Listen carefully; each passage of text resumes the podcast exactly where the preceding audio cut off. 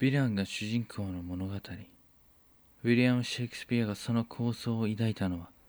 クリストファー・マーローのタンバレイン大をその影響を受けたことと刺激対策の制作に取り掛かってからである。そして以前からリチャード・バーベッジの暗闇に光る存在感を感じ取っていたのも要因であるだろう。イングランド国内のゲーム・オブ・スローンズを描いたヘンリー6世3部作であえて一人の人物に汚れ役を負わせた。自らを王家の血筋と信じ正当な王として君臨することを夢見た。ヨーク法リチャード・プランタチネット。彼の名を授けられた三男リチャードである。今までに存在したどのヴィランよりも欲望深く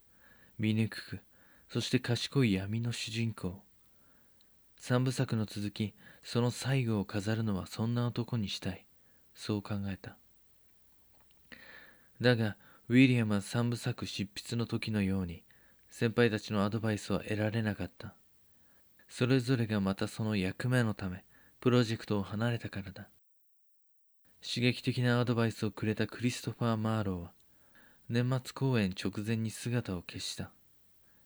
若き無名の詩人シェイクスピアにゼロから作品を作り出す力などなかったが三部作同様種となる戯曲や資料は手にすることができていた。かつて女王一座の演目にあったリチャード3世の実話悲劇という戯曲が種もんである。それにさらに脚色を加え年末の宮廷公演の裏でバラ戦争の集大成を書き切る作業に取り掛かった。2月の宮廷公演に間に合わせなければならない。この作品の主人公リチャード3世を演じられるのはリチャード・バーベッジしかいない。誰も見たことのない悪を表現できるのは今彼だけだ。そう信じ彼が演じる姿をイメージして描いていった。この時一番人気を博していたクリストファー・マーロー。彼の作品とそれに大きな影響を受けた無名詩人シェイクスピアだがその作品はマーローのそれと大きな違いがあった。マーローは作品の中で自身の分身がごとく彼の思想伝えたい言葉を登場人物に担わせた。ただそれは自己肯定だけではなく自身に対する批判も合わせ彼らを動かしたのだ。マーロー自身のカリスマ性から発せられる力であり登場人物だけではなくその物語もカタルシスも観客を手玉に取り作品を作り上げた。片やシェイクスピアの作品はマーローのように自身に登場人物を寄せ操るのではなく登場人物それ自体に別個の生命を与え人生を歩ませた。そこから生まれる言葉セリフは作家自身が言わせたのではなく物語に生きる人々が自ら発しているように感じさせたのだ。そして彼独特の言葉選び自由で新しさが色あせないのは彼に降りた死の女神のなせる技であった。またマーローとは対照的な点がもう一つある。当時の政治観をしっかりと描いているのだ。正当な心情をしっかり描くこと。それはこの時シェイクスピアが中心となって作り上げられた作品に要請された、その使命でもあったからだろう。そういった制約と彼の心情とは別に、役者リチャードと物語の中のリチャード3世、二人のリチャードを輝かせたのは、身も心も醜いはずの男が歌い上げる。美しい言葉の数々。それを描いたシェイクスピアの詩であった。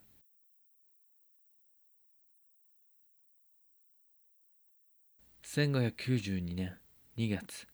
宮廷公演の最後。偽りが美徳の仮面をつけ心の奥底の邪悪を覆い隠す。舞台の中心に立つ男はもはやリチャード・バーベッジではなかった。悪の花リチャード3世そのものであった。決して派手な役ではないのだがその姿は見る者を圧倒し現宮廷人の先祖たちにとっては過去敵であったとは思えぬほどその魅力で皆を虜にしていた。彼が彼らしい壮絶な最後を遂げ血まみれの落ちた王冠が拾い上げられた。勝者ヘンリー・テューダー。後のヘンリー7世の頭上にそれが輝くと舞台は喝采に包まれた。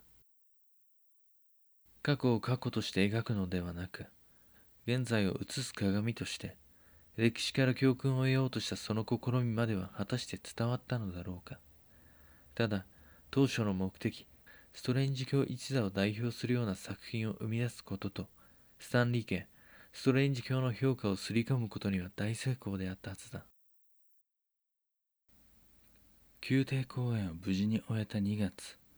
その成功は新作の披露だけではなく海軍大臣一座のエドワード・アレンの協力もあってのことだった。その恩を返す形で新しい企画にストレンジ教一座は力を貸すこととなった。2月の終わりから始まる海軍大臣一座の新拠点ローズ座での合同連続公演の企画である。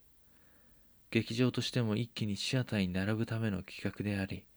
2つの一座にとっても新進気鋭の勢いを見せつけるチャンスともなり得るものである。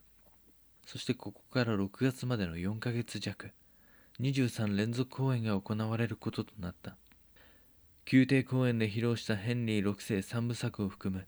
同じ演目を繰り返さないハードで意欲的な公演であった。ローズ座のオーナーで興行主のフィリップ・ヘンズローは当時の情報を記録した詳細な日記を残している。1592年3月3日。3ポンド16シリング8ペンス入り。